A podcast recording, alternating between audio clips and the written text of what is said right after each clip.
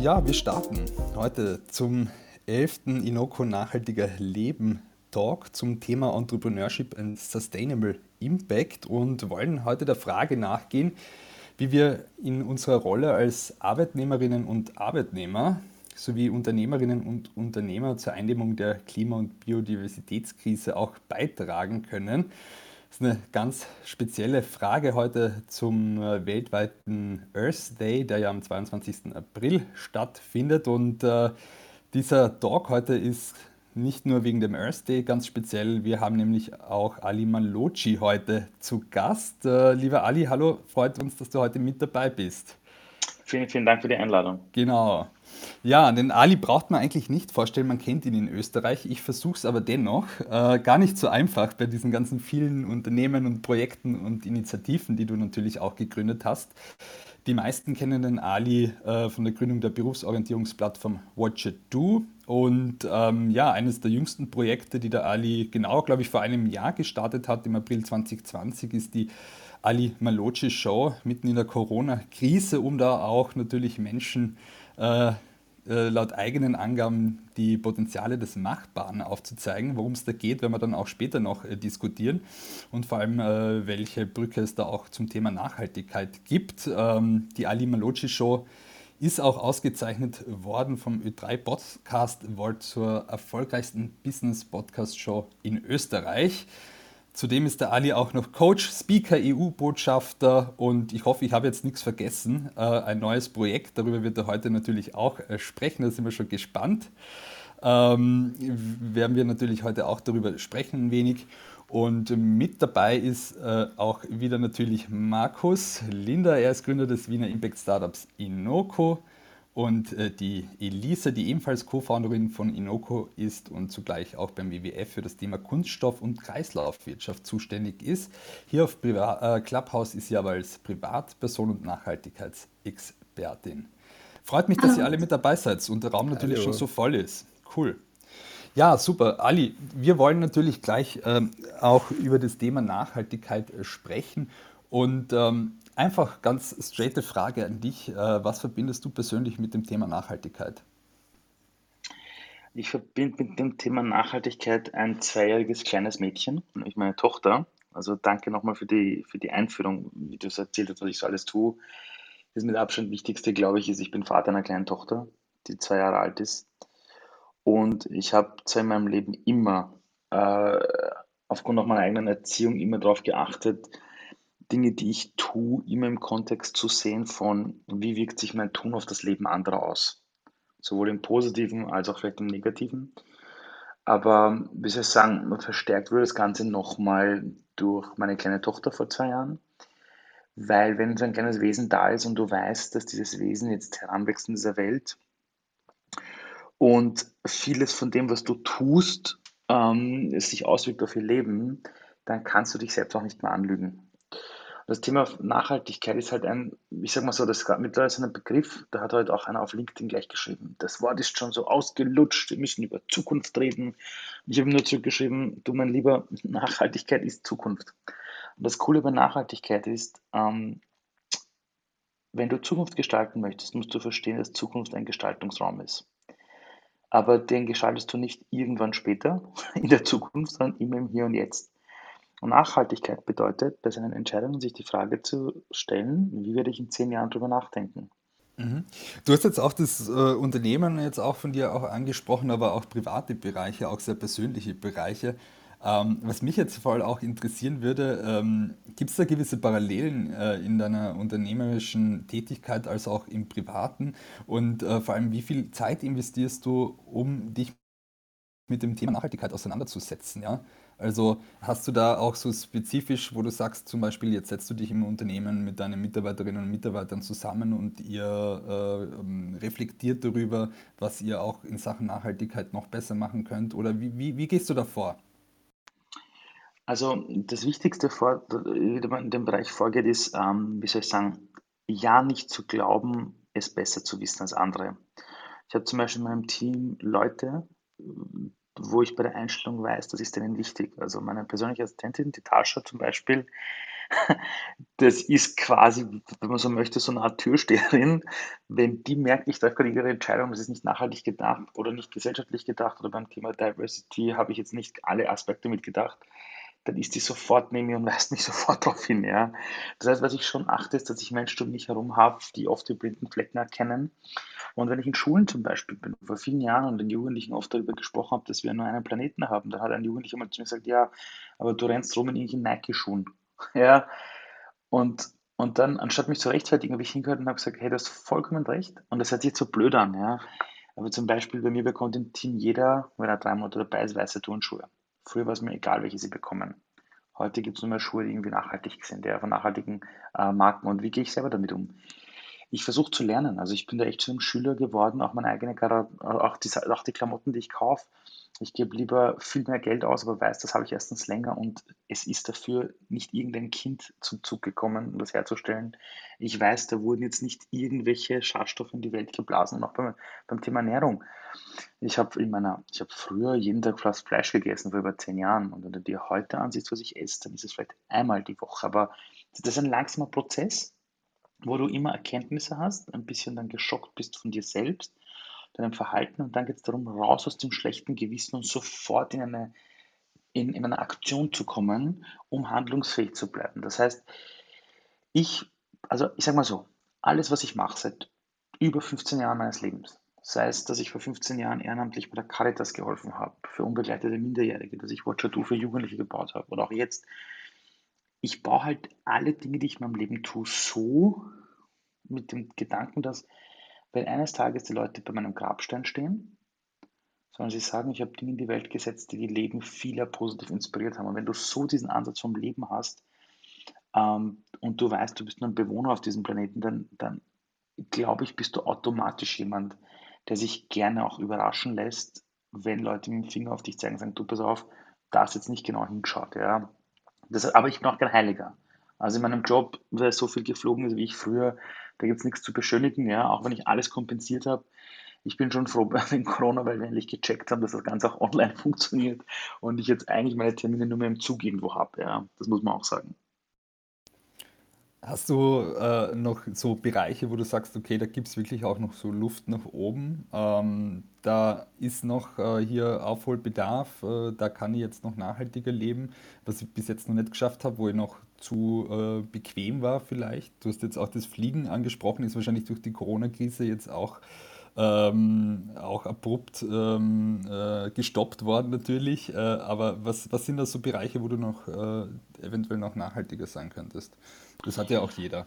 Ja, also pff, einfaches Ding, ja. Allein wenn du dir anschaust, wie die Streaming-Netze, Anfang von Netflix und so, die ärgsten Stromfresser sind.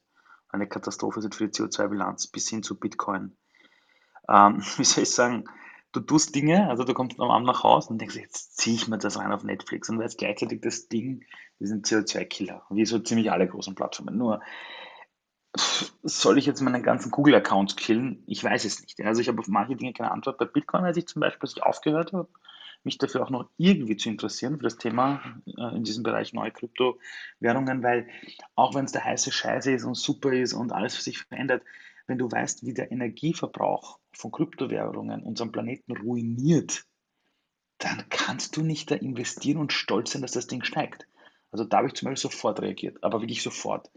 Und bei anderen Dingen, ja, ich meine, ja, also diese ganzen Internet-Services sind teilweise eine Katastrophe. Dann, wenn du einen, einen neuen Laptop kaufst und du weißt, das ist von Apple und der ist jetzt sicher nicht perfekt hergestellt. Oder zum Beispiel, ich, ich, ich habe ich hab ein iPhone und ich habe irgendwie versucht, glaube ich, seit fünf Jahren dieses, dieses Fairphone mir zu kaufen. Ja. Nur da ist einfach leider eine Kamera und viele Sachen, Komponenten einfach nicht gut. Also wenn du so wie ich unterwegs bist auf Social Media und du musst Hochglanzfotos schießen können mit dem Gerät, das du bei dir hast, dann ist so dieses Ding, nehme ich mir jetzt ein Fairphone, würde ich sofort, aber wenn die Qualität von dem Ding einfach nicht gut ist, fahre ich halt weiter mit dem iPhone, obwohl ich weiß, dass es nicht so gut ist. Ja. Das heißt, ich glaube, da habe ich dieselben Probleme wie jeder andere, das muss ich auch ganz klar sagen. Und sonst, pff, schlechtes Gewissen. Ich glaube, wir haben ja alle ständig ein schlechtes Gewissen. Äh, automäßig habe ich irgendwann vor ein paar Jahren mich jahrelang geweigert, mein Auto zu kaufen, bis ich gemerkt habe, dass ich in meinem Job ständig unterwegs bin. Da habe ich halt versucht, auf ein Elektroauto umzusteigen. Dann erzählt aber jemand wieder, dass die Elektrobatterie von dem Auto eine Katastrophe ist mit dem Kobalt. Ich glaube, dass wir mittlerweile uns eine Welt erschaffen haben, wo du, wenn du wirklich versuchst, alles richtig zu machen, dann kannst du fast unmöglich einem normalen Leben mit Kind und zehn Stunden da irgendwie nachgehen, sondern du musst versuchen, einmal die Hebel zu finden für dich selbst in deinem Leben, wo es gut funktioniert, aber die auch wirklich zu etablieren und dann Schritt für Schritt das zu machen. Mhm, das sind eben auch diese kleinen Schritte und das wollen wir natürlich auch hier in diesen nachhaltige Leben Talks äh, auch, äh, auch konkretisieren und darüber äh, diskutieren jede Woche. Es hat vorher noch jemand die Hand gehoben, äh, sie wurde jetzt wieder zurückgenommen. Also ihr könnt natürlich gerne mitdiskutieren und kommt dann auf die Bühne ähm, und äh, könnt natürlich auch Fragen stellen. Elisa, du wolltest dich einbringen. Ja, danke. Ich wollte da kurz noch ergänzen. Also äh, ich stimme dir zu, Ali, dass es total schwer ist, sich komplett nachhaltig zu verhalten. Also da kann man, glaube ich, wirklich eine Wissenschaft betreiben. Äh, Markus wird dann sicher noch mal darauf eingehen, wie wir mit Inoko da probieren, eine Hilfestellung zu leisten.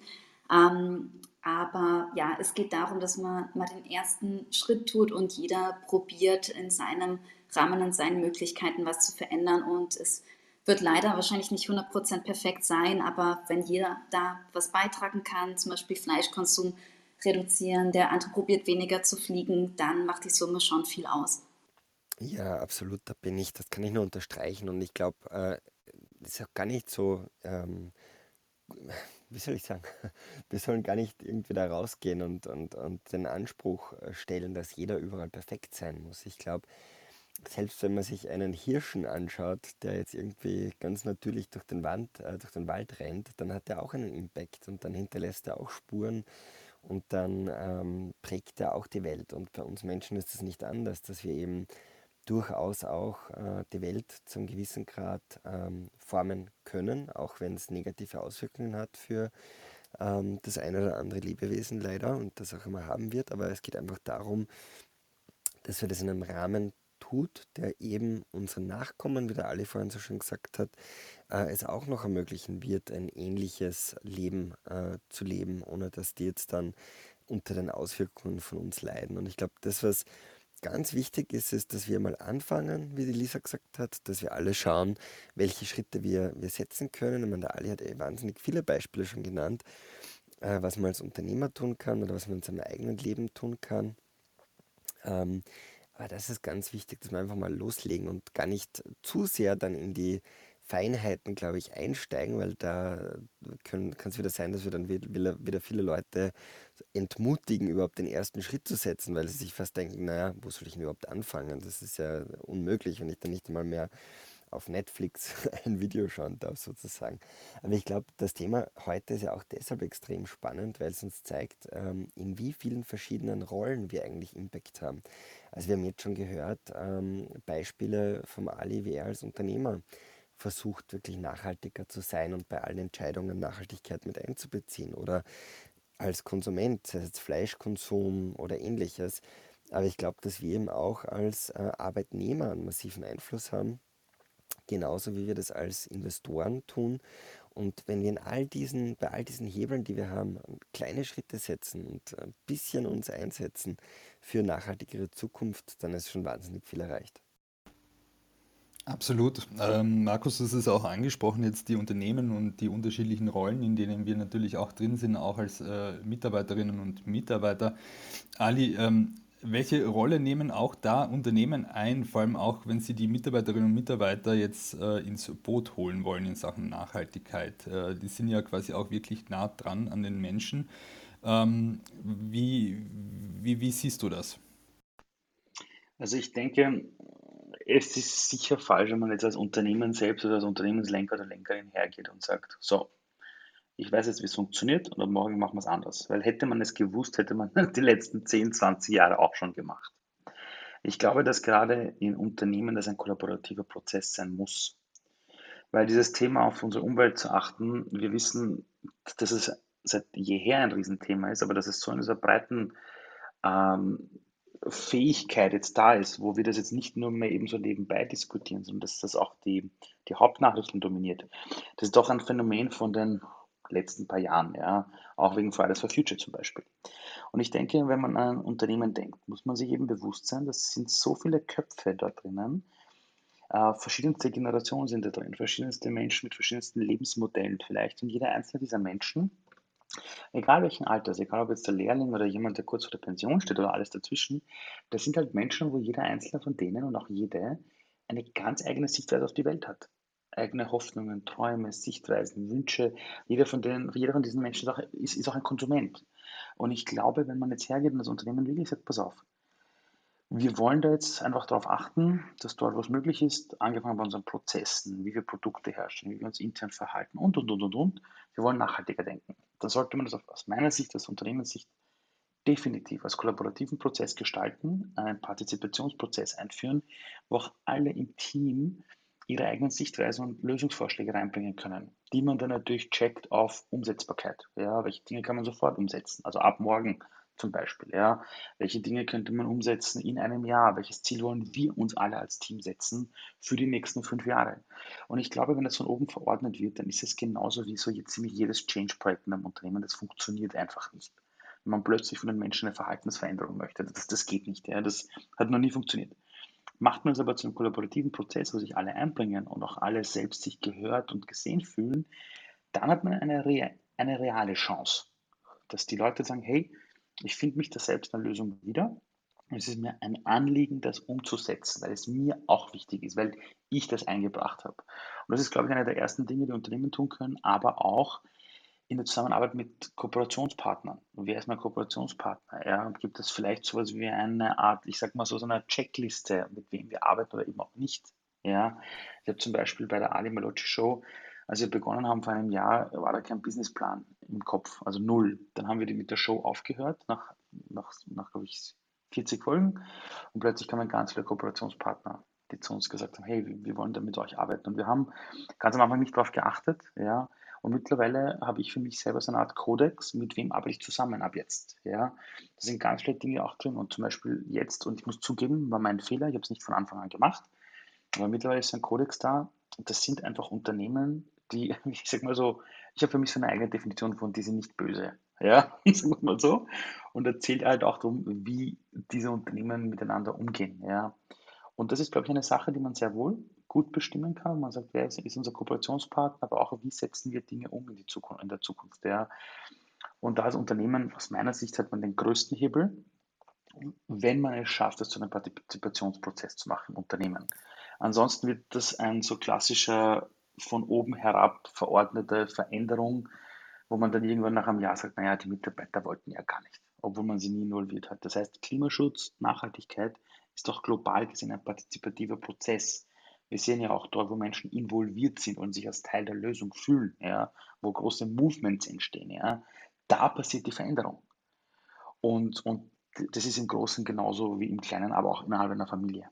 Da bin ich völlig bei dir und ich glaube, für Unternehmen ist es auch so, dass es sich rein wirtschaftlich äh, komplett auszahlt oder beziehungsweise eigentlich keine andere Option es gibt. Ich habe da eine Studie gefunden, laut der ist es so, dass ca. 26 Prozent äh, der Arbeitnehmer bereit sind, ähm, einen Gehalts-, also ordentlichen Gehaltsverzicht sozusagen in Kauf zu nehmen, um für ein Unternehmen arbeiten zu können, das eben auf die Umwelt schaut und sozusagen nachhaltiger unterwegs ist. Und das war eine Umfrage unter 2000 ähm, ja, Konsumentinnen und Konsumenten. Und interessant ist, dass die teilweise bis zu, also teilweise über 10.000 Euro an Jahresgehalt hergeben würden, um eben für ein nicht, also von einem nicht umweltfreundlich äh, agierenden Unternehmen auf ein nachhaltiges Unternehmen äh, umzusteigen und äh, ca. 28 Prozent auf jeden Fall wechseln würden, wenn sie jetzt für ein nicht umweltfreundliches Unternehmen arbeiten und eben die Chance haben, dann zum äh, umweltfreundlicheren Unternehmen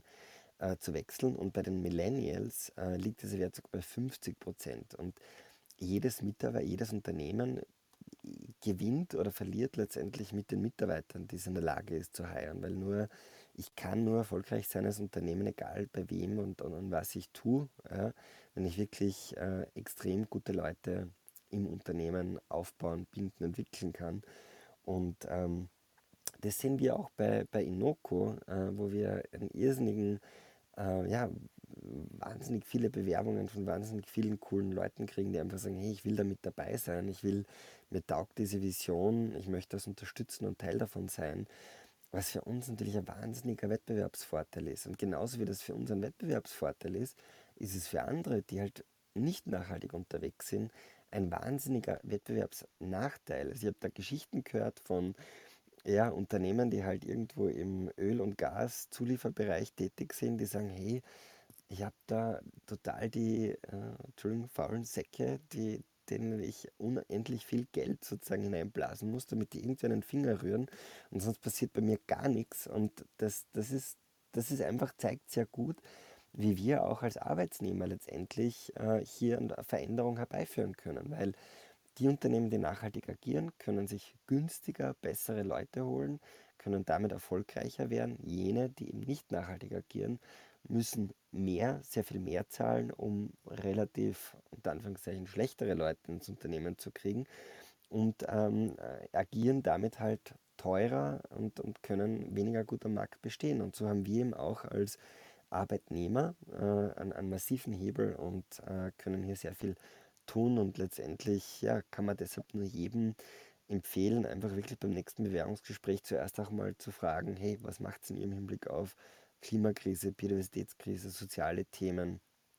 Ähm, ja, gibt es da mehr als das was die schönen Dinge, die bei euch auf der Website zu lesen sind? Und das kann jeder von uns tun. Jeder, der irgendwo arbeitet oder Arbeit sucht, hat einen Riesenhebel und kann Unternehmen hier auch entsprechend unter Druck bringen. Schon, dass jetzt ein Wertewandel stattgefunden hat. Also gerade ähm, die jüngere Generation, der wirklich viel Wert drauf legt, ähm, einen sinnvollen Job zu haben, Arbeitgeber zu haben, die sich eben auch mit dem Thema Nachhaltigkeit auseinandersetzen und da ambitionierte Ziele haben. Und gleichzeitig, wie der Markus gesagt hat, wirkt sich das auch auf den unternehmerischen Erfolg aus. Also ähm, wenn man jetzt, ähm, also es gibt auch Studien, die untersucht haben, wie Unternehmen, die sich Klimaschutzziele gesetzt haben, wie die wirtschaftlich abschneiden. Und da wurden auch verschiedene Geschäftsführer befragt und über 63 Prozent der Geschäftsführer haben dann gesagt, dass diese ambitionierten Klimaziele auch zu mehr Innovation im Unternehmen geführt haben. Und es ist auch so, dass es sehr wichtig ist für das Risikomanagement, weil durch die Klimakrise ähm, sind die Risiken sehr gestiegen, also Ernährungssicherheit zum Beispiel entlang der Lieferkette, ähm, Unwetter, Katastrophen und so weiter. Und je früher Unternehmen sich mit dem Thema Nachhaltigkeit auseinandersetzen, desto besser können sie dann auch diese Risiken managen. Und gleichzeitig sind auch Technologien, wenn man jetzt Investitionen tätigt in neue Technologien, ist das langfristig günstiger, als wenn man wartet, am Ende noch vielleicht Strafzahlungen hat und so weiter und dann am Ende extrem schnell sehr viel reduzieren muss, um irgendwie äh, mit den ähm, ja, Regulatorien übereinzustimmen. Das ist ein voll spannendes Thema, was ihr jetzt da auch aufgebracht habt, nämlich auch Thema Employer Branding ne, und Nachhaltigkeit. Ähm, was muss man da tun, dass das irgendwie auch nicht zu diesem Greenwashing-Problem natürlich kommt? Und ähm, seht ihr authentische, authentische Bestrebungen auch jetzt mittlerweile im Mainstream schon angekommen, äh, wenn es um Employer Branding und Nachhaltigkeit geht. So wie du es angesprochen hast, Markus, äh, Firmen, die künftig äh, eben auch sich für dieses Thema einsetzen, werden es leichter haben, am Arbeitsmarkt die passenden Talente zu finden. Also ich glaube, was der Ali vorhin gesagt hat, ähm, oder, den Weg, den er ähm, vorgeschlagen hat, der, der ist der einzige, der funktionieren kann. Also ich glaube, wenn man die Mitarbeiter wirklich einbezieht, wenn man hier gemeinsam Prioritäten äh, setzt, wenn man wenn es wirklich ein Prozess in, ist im Unternehmen, der im alltäglichen Geschäft mitläuft, ähm, und bei uns ist das sehr ähnlich, wie es der Ali vorhin beschrieben hat, bei Noco, wo halt dann, egal ob es darum geht, dass wir jetzt Essen bestellen, bei irgendwelchen äh, Team-Events oder irgendwelchen Fokusgruppen, oder ob es um den Kaffee geht, oder ob es darum geht, äh, unser, unseren äh, Office äh, Space auf, äh, ja, dass wir das erst auf erneuerbare Energie umstellen mussten. Das sind einfach Themen, die von uns allen im Team äh, mitgetragen werden, mitgedacht werden.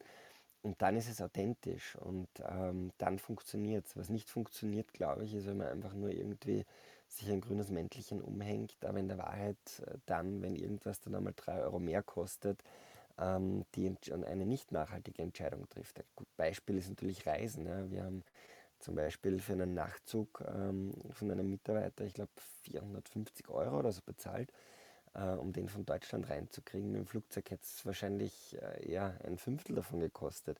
Und das sind halt Momente, wo Nachhaltigkeit wirklich Geld kostet, wo man halt dann auch wirklich zu seinen Werten stehen muss und sagen muss, gut, ist halt so. Ähm, und da sieht man dann wirklich, oder da, da sieht man als Mitarbeiter, ob das Unternehmen es wirklich ernst meint oder einfach nur die Dinge macht, die sowieso nicht wehtun. Definitiv. Auch Fliegen ist ein großes, großes Thema, natürlich auch, ähm, auch für Unternehmen, Geschäftsreisen etc. Ali, wie machst du das in deinem persönlichen Leben? Du hast ja vorher auch die Geschäftsreisen jetzt auch angesprochen.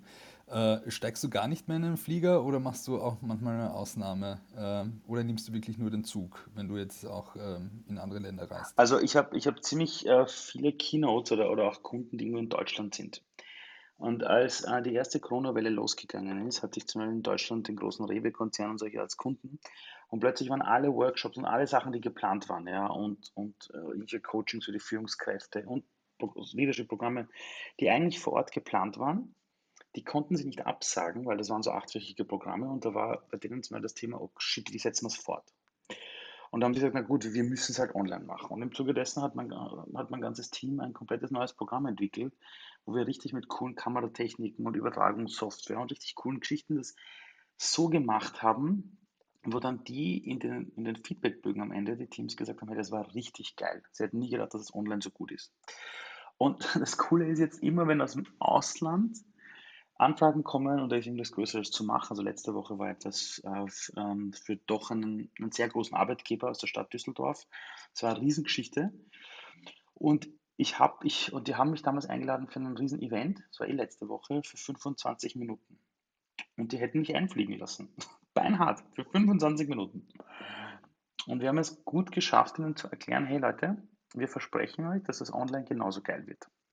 Ja, du musst dann natürlich in diesen 25 bis 30 Minuten voll alles geben musst das grafisch extrem cool machen und so.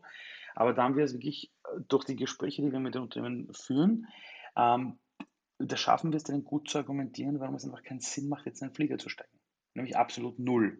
Ja, und ich muss zugeben, wir haben, ich habe es zwischen September und heute war ich genau zweimal im Ausland. Mit dem Flieger, sonst ist alles mit dem Zug oder wir machen alles online. Und wir können das auch argumentieren. Also die Wahrheit ist, du musst ein bisschen länger argumentieren, du musst damit auch rechnen, dass du ähnliche Deals mit Kunden vielleicht verlierst. Aber ich merke, dass wenn du es gut argumentierst und du ihnen die Garantie gibst, dass es gut funktioniert, dann, dann wirst du es gut durchbekommen. Und meistens ist das Lustige, dass diese Unternehmen dann selber eigentlich froh sind, wenn du ihnen dann klar machst, hey Leute, wir sollten es jetzt nicht mit dem Flieger machen im Thema, also im, im Sinne von Klimaschutz. Ja. Ähm, was ich noch ganz kurz reinbringen möchte zu der, zu der Bewerberlandschaft, was der Markus gesagt hat, wegen Employer Branding. Was man verstehen muss bei, bei Menschen, die sich im Arbeitsmarkt bewerben, ähm, bei jedem Menschen ja, ist es so, dass das Wertesystem des Menschen sich zwischen dem 13. und 18. Lebensjahr entwickelt. Also wir kennen das aus der Pubertät, aber die Gehirnforschung sagt, äh, auch die Phasenforschung sagt, ab dem 13. Lebensjahr ungefähr beginnen wir geopolitische Veränderungen umzumünzen auf unser Leben. Das heißt, wenn du so 13 bist und du, äh, und du bist sagen wir, im Jahr 96 geboren, hast du 13 oder 12 Jahre alt warst, warst 2008 ungefähr und du hast die Finanzkrise als Kind erlebt. Und zwar warst du in einer Phase, wo sich dein Gehirn entwickelt, dein Wertesystem sich definiert und du warst plötzlich zwölf Jahre alt, Finanzkrise kommt und wenn du zum Beispiel damals als Kind aufgewachsen bist, in einer Welt, wo du von deinen Eltern gelernt hast, äh, der Arbeitgeber schaut auf dich, immer loyal sein, lebenslanger Job, danach ist der Staat für dich da mit der Pension. Und dann bist du plötzlich zwölf, es ist Finanzkrise und du siehst, wie deine Eltern, die in einem großen deutschen Konzern arbeiten, wo ihnen lebenslange Jobs versprochen worden sind, die werden plötzlich gekündigt dann beginnt dich das zu prägen in deinem Wertemodell. Und die Jugendlichen, die 96 geboren worden sind und das Ganze so erlebt haben in dieser Phase, das waren die ersten Generationen, die begonnen haben, die Arbeitgeber in Frage zu stellen. Das waren die ersten, die über Work-Life-Balance gesprochen haben. Das waren die ersten, die gesagt haben, ich glaube das dem Arbeitgeber nicht mehr, der mir irgendwas erzählt von lebenslanger Jobsicherheit. Und wir müssen verstehen, dass, dass junge Menschen, wenn sie geboren werden und heranwachsen, in ihrer Teenagerzeit, immer die Generationen davor beobachten und sich immer die Frage stellen, will ich so leben wie die oder nicht. Und wenn wir uns anschauen, diese ganzen Movements mit Fridays for Future, Black Lives Matters, wo einfach Jugendliche das Internet nutzen und, und ihre Themen durchbringen, die Themen, für die heute junge Menschen, und mit jung meine ich jetzt nicht nur die 14-Jährigen, ich meine also wirklich so bis 35, alles in diese Richtung, auch 40, das sind Themen, die sind zu ganz tiefgehende Themen bezüglich der Würde des Menschen und des Planeten. Und wir erleben gerade eine, würde man sagen, eine Art Wiedergeburt. Und nicht nur auf Konsumentenseite merken Unternehmen und Brands, ich kann nicht mehr Dinge verkaufen oder ich kann in meinem Sortiment nicht mehr nur Dinge haben, die nicht irgendwie grün sind oder auch nachhaltig sind, sonst, sonst werde ich, werde ich auf dem, auf dem, auf dem B2C-Markt verlieren, sondern die merken, sie müssen ihre ganzen Angebote anpassen. Und das Lustige ist, früher hat Greenwashing funktioniert. Jetzt durch Social Media und hochkritische Bewerber und Bewerbungen und Konsumenten, die auch mündig sind, wissen immer mehr Unternehmen, es ist lieber, sie lassen die Finger komplett von dem Nachhaltigkeitsthema, bevor sie etwas machen aus Whitewashing-Gründen, weil das einen Reputationsschaden bringt, der im Internet definitiv die nächsten zwei, drei Jahre auch auffindbar ist.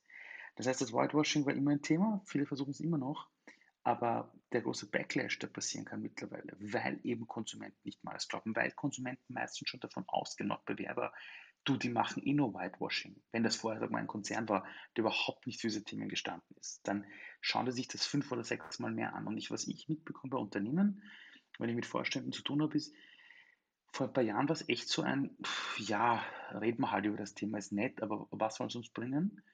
Und mittlerweile hast du wirklich Vorstände, und das ist wirklich unabhängig von den Branchen, die, denen das ein echt wichtiges Thema ist. Die sitzen da wirklich und sagen, wir müssen über das Thema nachreden, also wirklich nachdenken. Und das dürfte sein, weil sie von mehreren Seiten auch mitbekommen haben, dass es eben kein, kein Randthema ist, wo man sagt, das ist nett für einen Jahresbericht, sondern die Kunden, die Partner, die Bewerber und Bewerberinnen, die Konsumenten, die fordern das ein. Das heißt, dieser Druck auf Organisationen funktioniert, wenn genug mitmachen und einfach ihre Haltung durchsetzen wollen.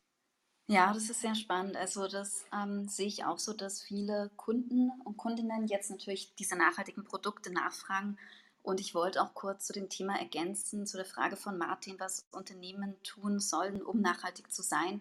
Da ist natürlich ganz wichtig, dass man jetzt nicht nur schaut, dass man Papier spart, Energie spart, auf Recyclingpapier umsteigt und so weiter, sondern dass man wirklich im Kerngeschäft ansetzt und sich ambitionierte Klimaschutzziele setzt, am besten Science-Based Targets, also wissenschaftsbasierte Klimaziele und sich dann wirklich ähm, ambitionierte Klimaschutzmaßnahmen im Unternehmen überlegt, eben die Produkte neu gestaltet, vielleicht auch die Geschäftsmodelle komplett verändert, zum Beispiel hin zur Kreislaufwirtschaft.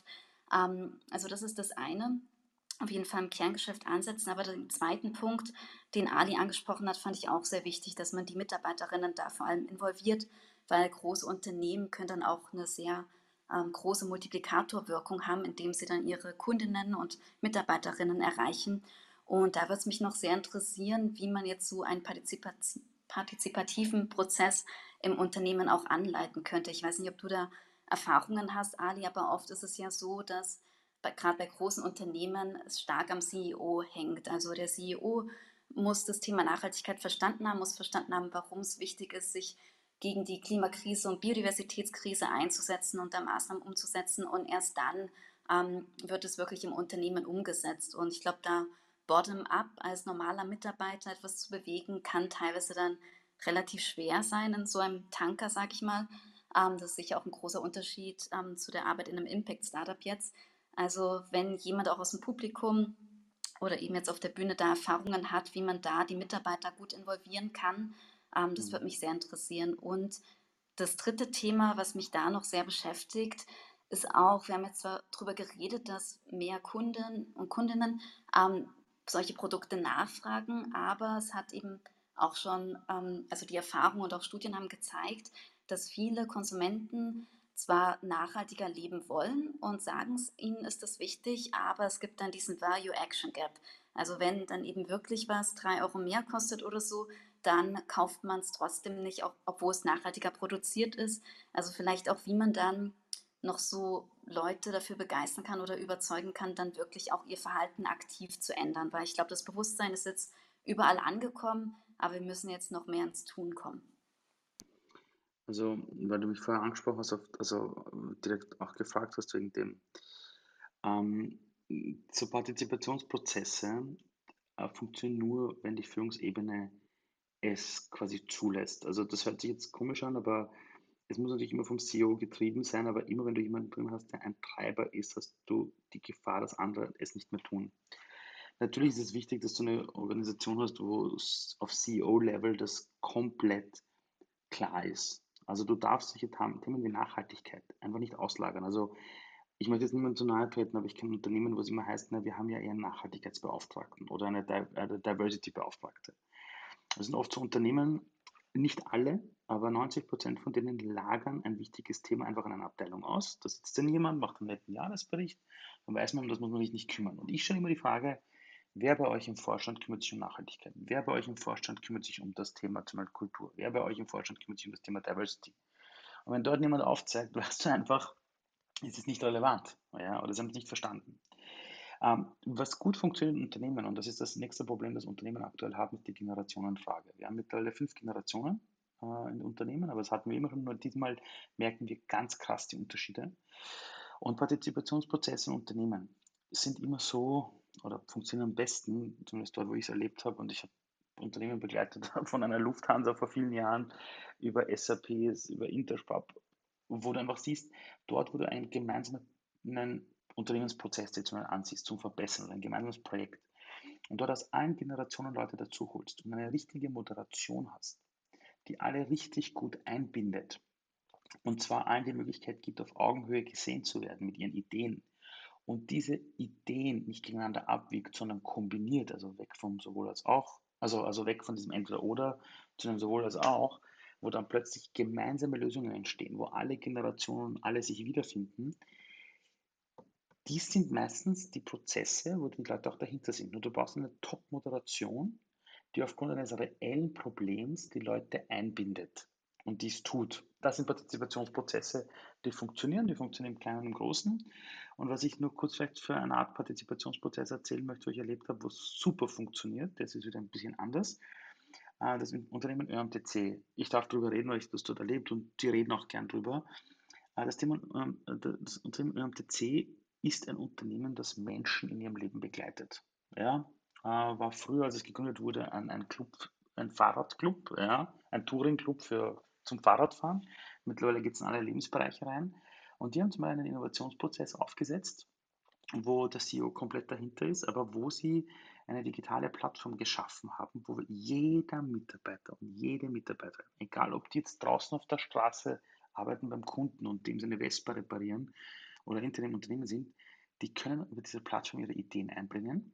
Diese werden von einem Expertengremium intern bewertet, egal ob der Absender dieser Idee jetzt der CEO ist oder der Kfz-Mechaniker ist. Und die werden, und diese Ideen werden quasi wertungsfrei, wer diese Person in der Hierarchie ist, einfach aufgrund des Inhaltes und ihrer Vorschlagqualität werden die bewertet und nach oben gerankt. Und die besten Ideen bekommen dann ein Budget und werden umgesetzt. Und die können aber von jedem sein. Und ich war vor ein, zwei Jahren bei denen eingeladen bei ihrem Innovationstag und da wurden so einige Leute ausgezeichnet, die die besten Ideen eingebracht haben. Und der, der zum Beispiel 30 Ideen eingebracht hatte, die umgesetzt worden sind, das war nicht der CEO, der zwar auch mitdiskutiert in den Foren, das war einer der Mitarbeiter, der draußen bei den Kunden sind, quasi irgendwo voll auf der Autobahn plötzlich so der Fahrzeug stehen bleibt. Und auch diesen Partizipationsprozess, wo sie ermöglicht haben, dass jeder seine Ideen einbringt und ein Expertengremium diese bewertet und nicht jemand nach Gutdünken oder ob dem jetzt oder dem seine Nase ihm gefällt oder nicht, hat man es plötzlich am MCC geschaffen, dass jeder eine Möglichkeit hat, meine Ideen werden gesehen und gehört und bekommen Budget, damit es umgesetzt wird.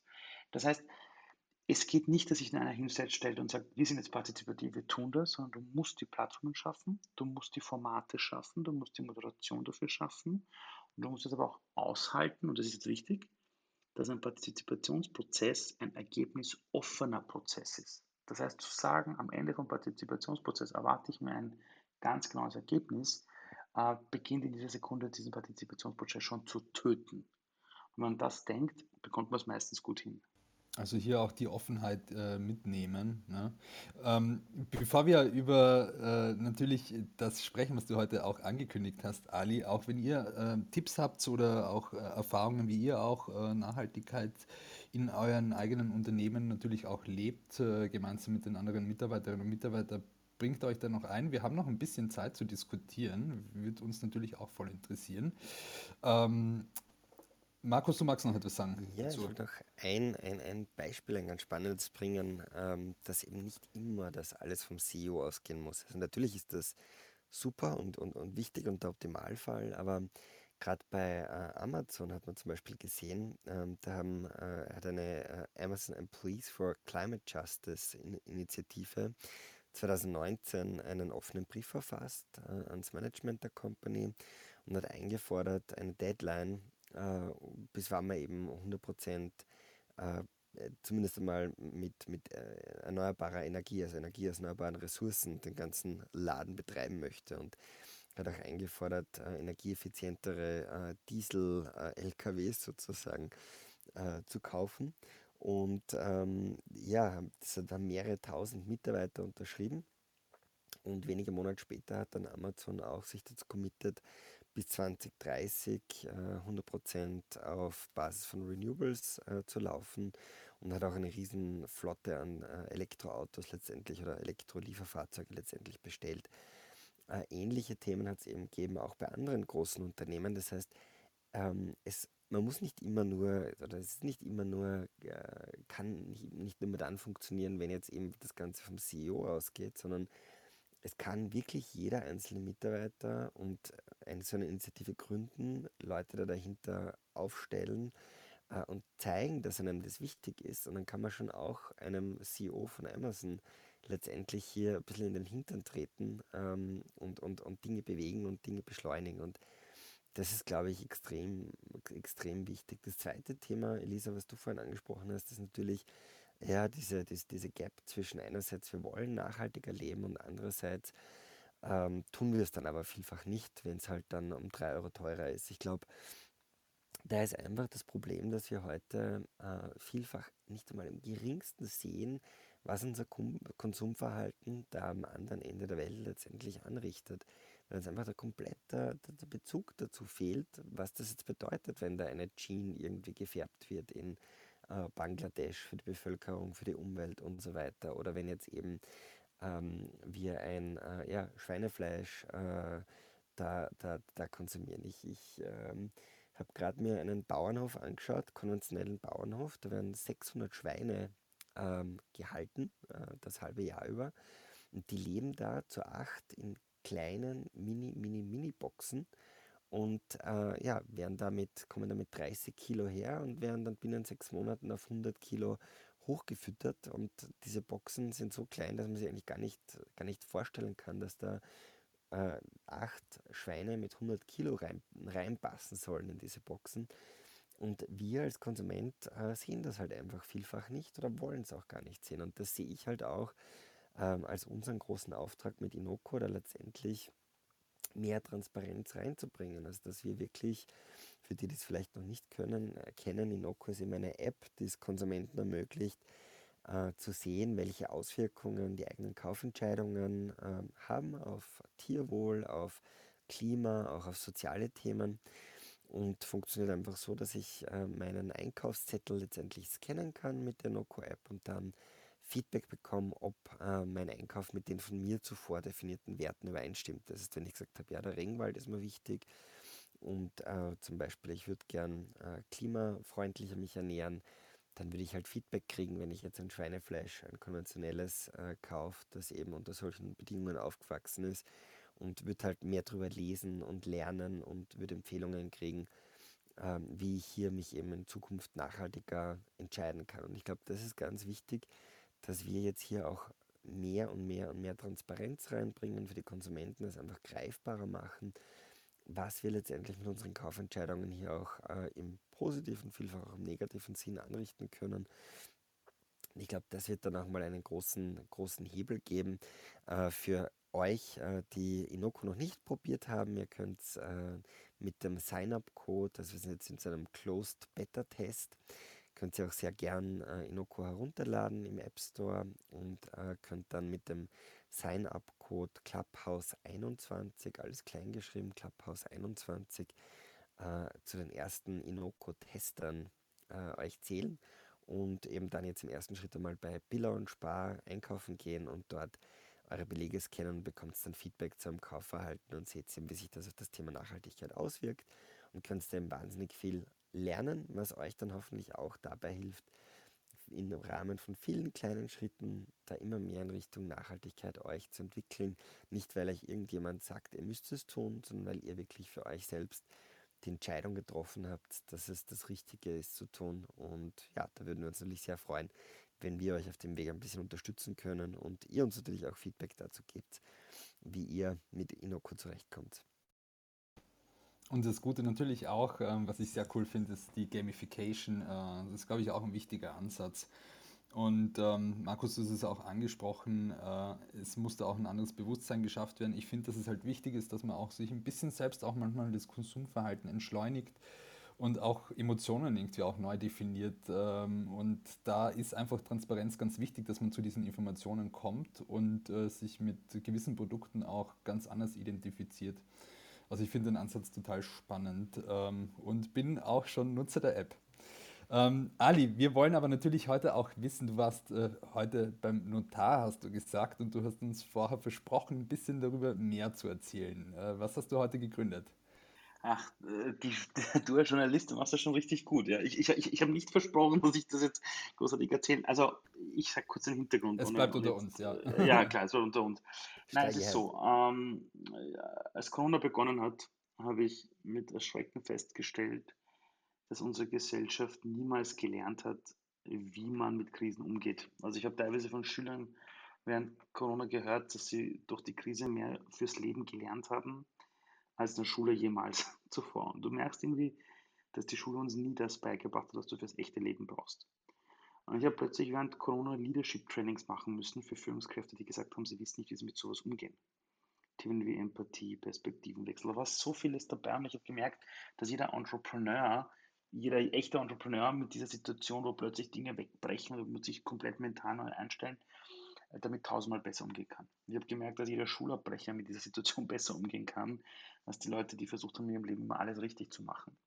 Und de facto habe ich einfach gemerkt, es braucht etwas, wo man Menschen all die Dinge wieder beibringt, die ihnen die Schule und die besten Unis fürs Leben nie mitgegeben haben. Wurscht, ob die jetzt 14 sind oder ob die 45 sind und mitten im Arbeitsprozess sind, aber jetzt wegen der Krise sich komplett neu erfinden müssen. Und ich habe heute gegründet die Future One GmbH. Und es wird der Ort werden, an dem du all das lernst, was du brauchst, um dich selbst als Teil der Zukunft zu sehen. Wie wir das machen, wie der Ansatz dahinter ist, kann ich noch nicht, kann ich noch nicht sagen. Ja. Es, ähm, aber es ist etwas, wo wir die modernsten Erkenntnisse aus der Verhaltensforschung, aus der Genienforschung, aus der, aus der Motivationsforschung hernehmen und meine Erfahrung aus den letzten zehn Jahren alles auf die Straße bringen, dass wir eine große, breite Masse der Gesellschaft zukunftsfit machen, weil wir sonst merken, dass die Menschen komplett zerbrechen, daran sich neu erfinden zu müssen. Und das machen wir eben in, in zwei Bereichen. Das eine ist quasi für, also einfach für Menschen, die sagen, ich brauche dieses Mindset, dieses Growth Mindset in mehreren verschiedenen Ausprägungen. Das andere sind Unternehmen und Businesses, die wir jetzt auch mittlerweile im Team begleiten, wo wir ganze Leadership-Gruppen oder ganze Personengruppen äh, über Wochen dazu bringen, sich in vielen Dingen mental weiterzuentwickeln. Und jetzt habe ich irgendwann vor ein paar Wochen kam dieser Input von oben, dass ich eine Firma dazu gründen sollte. Und das ging dann relativ schnell, also zack, zack ging es, die richtigen Leute waren gefunden und jetzt habe ich das heute gegründet. Wie es ausschauen wird, was es genau sein wird, dazu kann ich jetzt noch nicht viel sagen. Nur wir haben wirklich vor, ähm, für viele Menschen auf dieser Welt die Welt zu retten. Ja, das klingt sehr spannend, Ali. Gratuliere. Vielleicht gibt es ja da auch ein paar Synergien, wie ihr uns dann auch helfen könnt, ähm, mehr Nudging in die App zu integrieren. Also wir wollen ja da auch Konsumentinnen dazu ermutigen, ihr Verhalten dann schrittweise zu verändern, also ohne jetzt erhobenen Zeigefinger zu zeigen, ähm, sondern eben mit so Nudging-Ansätzen, interessanten Artikeln und so weiter. Also wenn du da in dem Bereich was machst ähm, mit Motivationsforschung und Verhaltensforschung, das ähm, könnten wir auch sehr gut gebrauchen. Also zum Thema Nudging vielleicht nur eines. Ähm, ich habe jetzt in den letzten äh, ein, zwei Jahren mich auch bei einigen Startups quasi beteiligt, die genauso das Thema haben, wie bringe ich User dazu zur Verhaltensveränderung. Und da gibt es einige Ansätze, da können wir gerne mal drüber reden. Ja, also du merkst aktuell immer mehr, dass dieses, dieses, dieses komplette Nudging in allen Bereichen unseres Lebens extrem wichtig ist, weil wir ja merken, dass nur das Wissen ja noch niemanden zur Verhaltensveränderung gebracht hat. Das ist so, als würdest du einem Raucher sagen, du pass auf, übrigens, du rauchst seit zehn Jahren.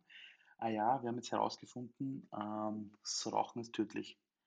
Da hat noch kein Raucher aufgehört, wegen dieser Wissen. Und durch, und durch diese Ansätze aus dem Nudging heraus kann man sehr wohl das Wissen umformen in Weisheit, wie die Leute rauskommen. Da können wir gerne mal drüber reden. Wenn wir auch schon beim Thema Gründen sind, Ali, ähm, du hast heute ein neues Unternehmen gegründet. Äh, es gab da heute auch eine spannende Studie äh, von oder Erhebung von Speed Invest und Geandum. In Europa gibt es mittlerweile 1100 Startups, die sich mit dem Thema Klimakrise beschäftigen. Ähm, wie siehst du eigentlich so die Gründerszene hier auch in Österreich? Ähm, du hast ja auch einen guten Überblick, bist super gut vernetzt. Äh, ähm, siehst du da auch im, äh, im Moment auch so äh, den Trend hin zu Climate Techs, immer mehr junge Gründerinnen und Gründer, die sich eben mit dem Thema Nachhaltigkeit beschäftigen? Also äh, es gibt ja mehrere Startups jetzt Gott sei Dank auch aus Österreich. Das eine ist vom Andreas Charles zum Beispiel und vom Reini, das, also die ja auch versuchen im B2B-Bereich was zu verändern. Ja, der ist ein Glacier, da bin ich auch beteiligt, bin im Advisory Board, da gibt es äh, ein anderes Unternehmen wie Team Climate äh, zum Beispiel, da bin ich auch im Advisory Board, bei denen, ähm, was du schon siehst, und das hast du die letzten Jahre oft gesehen, ist, es gab die letzten Jahre immer wieder Menschen, die gesagt haben, ah, soll ich jetzt klassisch zu einem großen Beratungsunternehmen gehen oder was Sinnvolles tun? Ja. Dann haben die meisten ein Startup gegründet, aber meistens wollten die dann wieder wie Investmentbanker die große Kohle haben. Die sind dann alle zu den Oliver Sambas quasi nach Berlin gegangen. Und in den letzten Jahren hat sich radikal verändert. Ich habe gesehen, dass viele kluge Köpfe entweder das Thema Nachhaltigkeit, Klimaschutz, Bildung, das ist nicht mehr so ein nice to have für die ganzen Social Entrepreneure von früher, wo man immer das Bild hatte, die gehen jetzt alle in den Wald Bäume umarmen, sondern plötzlich hat man gemerkt, hey, ich habe Talente und will ich das Talent jetzt irgendwie einem Konzern geben, der, der seine Shareholder glücklich macht, oder will ich meine Talente, meine Potenziale nutzen, um zu schauen, ob ich was zu beitragen kann zu dieser Welt. Und das Interessante, was ich festgestellt habe, oder so ziemlich alle, auch, auch die Startups, wo ich dabei bin, feststellen, ist, je mehr du die Business-Komponente pusht, also dir die, anschaust, also so wie die jeweils Business machen, umso mehr wirkt sich das auf deren, äh, auf, auf, auf der Nachhaltigkeitsziele aus, die sie mit ihrem Business planen. Und umgekehrt, je mehr sie versuchen, äh, ihre ganzen Modelle, wie sie mehr Impact haben, anzupassen, umso besser wirkt sich das aus, äh, auf das Thema auch Umsatz aus. Das heißt, was wir aktuell sehen, ist, dass es ganz viele Startups gibt, die sehr realistisch an die Sache rangehen, nicht mit einer falschen Hoffnungsdenke, das wird schon und alles ist toll, sondern die gehen mit einem Pragmatismus an die Sache und wissen, damit das Ding funktioniert, brauchst du ein gutes Businessmodell, das einen, einen guten Need erfüllt, sei es Unternehmen zu helfen, zum Beispiel das Thema äh, Klimaschutz in den Griff zu bekommen, obwohl sie selber nicht wissen, wie sie es machen und die sind dankbar für die Begleitung. Ja. Und je mehr Unternehmen da mitmachen, umso mehr Umsatz macht das Startup und so, umso mehr Unternehmen aber bringen auch Impact in die Welt. Und das ist schon eine Sache, die ich erlebe. Das Problem, das ich nur sehe, also das sehe ich jetzt nicht bei meinen Startups, aber bei anderen, wir haben dasselbe Problem wie in der Bildungslandschaft, wenn wir nicht aufpassen. Jede Woche kommt jemand her und sagt, wir müssen was im Bereich Umweltschutz tun, was ich super finde. Das finde ich grandios. Ich glaube nur, dass wir irgendwann zu dem Punkt kommen müssen, wo wir nicht jedes Rad neu erfinden mit unserer eigenen Lösung, sondern uns zusammentun mit anderen, die vielleicht so eine gute Idee haben und vielleicht unsere Talente einbringen, denen zu helfen. Das heißt, wenn wir sagen, wir haben zum Beispiel beim Thema Fleischersatz, ja, in Österreich 15 Startups, die extrem gut sind, ja, oder gute Ideen haben, dann hätte man vielleicht vorher sich überlegen müssen, braucht man wirklich 15 oder braucht man vielleicht 5, die dann richtig Vollgas geben. Und das ist etwas, was ich nur allen sagen möchte, die überlegen, wie zu gründen. Wenn du das machen willst, geile Sache, go for it. Aber wenn du wirklich einen Impact haben willst, schau dir vorher an, ob es nicht vielleicht irgendwo eine Organisation gibt oder ein Unternehmen oder ein Startup gibt, wo du mit deinen Talenten helfen kannst, noch mehr abzuheben. Und wenn ich mit Schulen zu tun habe, ich hatte gerade heute einen Vortrag für weiß nicht, 200 Jugendliche, glaube ich, und da war das Thema Klimaschutz extrem wichtig und Gesundheit. Ich hatte vor einem Monat äh, für die Steiermark, für die Klimaschutzinitiative mehrere Vorträge in den Schulklassen und du merkst, in den Schulen zum Beispiel während Corona haben die sehr, sehr oft Projekte diskutiert, wie können wir das Klima schützen, wo plötzlich Schüler und Schülerinnen im Alter von 14, 15, 16 gemeinsam irgendwelche Projektgruppen machen und sich überlegen, was kann man fürs Klima machen. Das Interessante ist, dass die oft drauf kommen, naja, ich kann jetzt schon lang warten, bis die Politik was macht, aber es ist besser, wenn ich eine eigene Initiative starte. Das heißt, dieser Unternehmer-Mindset, witzigerweise wird in den Schulen, in den Schulen viel öfter diskutiert, weil plötzlich das Klimaschutzthema dort ist und die merken, das ist teilweise vielleicht der einzige Ansatz, um was zu verändern. Und das ist halt saugeil in einem Land, wo wir echt sagen müssen, wir sind jetzt nicht weltberühmt für Unternehmergeist. Ich glaube, das ist ja auch ganz wichtig, dass man das auch immer mit, mit, äh, mitdenkt, dass letztendlich Unternehmertum einer der schnellsten Hebel auch für gesellschaftliche Veränderung ist, weil wenn man sich anschaut, na gut, ich kann eine NGO gründen, da brauche ich wahrscheinlich Jahrzehnte oder Jahrhunderte, bis ich da wirklich nachhaltigen Wandel äh, in der Gesellschaft bewirke. Ich möchte jetzt den Impact nicht kleinreden, aber wenn ich das vergleiche mit jetzt zum Beispiel Tesla, dass es doch in binnen relativ kurzer Zeit eigentlich geschafft hat, dass Elektromobilität zum Mainstream wird und mittlerweile sogar, äh, ich glaube, dass das erfolgreichste ähm, Auto in Europa von, von, von Porsche ein Elektroauto ist. Ja.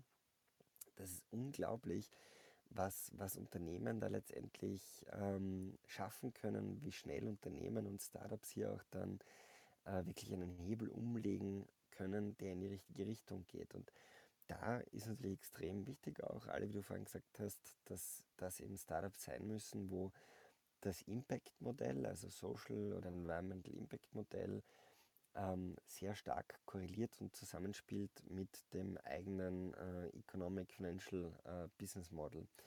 Und ähm, da gibt es Gott sei Dank, das beobachte ich auch, immer mehr Unternehmen und immer mehr Startups, wo wirklich hier ein sehr enges Alignment da ist zwischen, wo es nicht darum geht, naja, müssen wir jetzt da irgendwie Umsatz, äh, kostet uns Umsatz, wenn wir nachhaltiger sind, sondern umgekehrt, wenn wir nachhaltiger sind, dann machen wir auch mehr Umsatz und wenn wir mehr Umsatz machen, dann sind wir auch nachhaltiger. Und ich glaube, ähm, das ist extrem wichtig und das ist auch super cool und spannend, dass eben äh, immer mehr ähm, erfahrene Entrepreneure, erfolgreiche Entrepreneure, das hast auch den Andy Chas erwähnt, äh, da jetzt eben reingehen und, und, und, und sagen, hey, wir haben es gelernt, wie es geht, aber wir gründen jetzt eben nicht die 15. Dating-Plattform oder das 100. Software as a Service, äh, was auch immer, äh, Plattform, sondern wir überlegen uns jetzt wirklich, wie können wir mit unserem unternehmerischen Talent wirklich einen positiven Impact ähm, äh, erzielen, egal ob es jetzt um die Klimakrise, Biodiversitätskrise oder um soziale Themen geht. Ich glaube, äh, wenn wir das schaffen, dass immer mehr und immer mehr von diesen Unternehmensgeistern äh, diesen Schritt tun, dann haben wir schon halb gewonnen. Und ich sehe es ein bisschen weniger kritisch wie du, dass es jetzt so viele verschiedene Startups gibt, die sich ähnliche Themen anschauen. Ich glaube, das ist ein ganz natürlicher Prozess.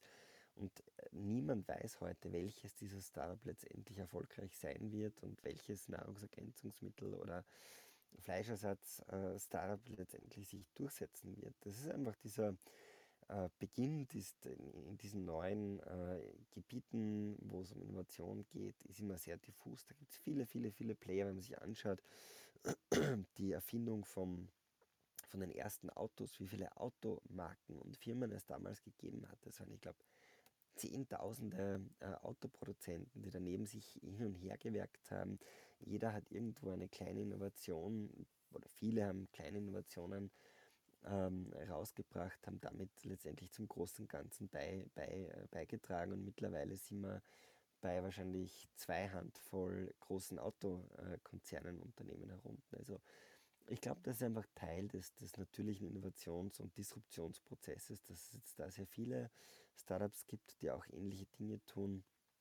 Und das wird der Markt ganz einfach äh, lösen und klären und äh, ja, da entscheiden, wer letztendlich dann da äh, das, das Rennen macht. Definitiv, ähm, ja, es tut sich einiges. Also ich erlebe das natürlich auch als Redakteur für den Brutkasten. Mit Markus haben wir ja auch unsere wöchentliche Serie One Change a Week, immer am Freitag, wo wir Startup-Gründerinnen und Gründer einladen und die auch wirklich spannende Lösungen haben. Natürlich gibt es gewisse Startups, die ähnliche Lösungen haben, aber Markus, so wie du das sagst, auch äh, ähm, ja, irgendwann wird sich dann eine Lösung halt durchsetzen und ich äh, bin immer begeistert, auch von, von ganz jungen äh, Gründerinnen und Gründern, die enormen Mut haben ähm, und da wirklich auch Risiken eingehen, weil Unternehmertum ist auch ein Risiko, ein hohes Risiko auch. Ja, wir sind schon über der Zeit, Markus. Ja, Martin, ich wollte dir nur auf diesem Wege auch noch äh, ganz offiziell herzlich gratulieren. Du bist ja seit heute Chefredakteur vom äh, Earth Vertical auf der Podcast. Ja, das ganz genau. Cool. Herzlichen Glückwunsch. Danke vielmals, danke sehr. Danke. Ja, wir als Podcasten bauen da unsere Berichterstattung natürlich aus und ähm, es freut mich umso mehr, dass wir natürlich da auch eine enge Kooperation mit Inoko natürlich haben, mit dir, Markus, als Nachhaltigkeitsexperten und ähm, ja, macht immer wieder Spaß. Ali, danke dir vielmals, dass du heute hier warst und auch aus den Nähkästchen geplaudert hast. Natürlich auch ein bisschen äh, schon vorweggenommen hast, was dein neues Unternehmen, äh, äh worum es bei deinem neuen Unternehmen geht, aber noch äh, du wirst noch ein bisschen mehr wahrscheinlich zu einem späteren Zeitpunkt dann kommunizieren. Da sind wir natürlich voll gespannt drauf schon. Ihr werdet die Ersten sein. Ihr werdet ja. die Ersten sein. wir, bleiben Danke für die Einladung. Ja, danke, danke vielmals. Es war echt ein spannender Talk und natürlich danke. auch danke, dass ihr auch alle heute mit dabei wart. In diesem Sinne wünsche ich euch einen schönen Tag ähm, und ja, genießt noch die letzten zwei Stunden des äh, weltweiten Earth Day heute.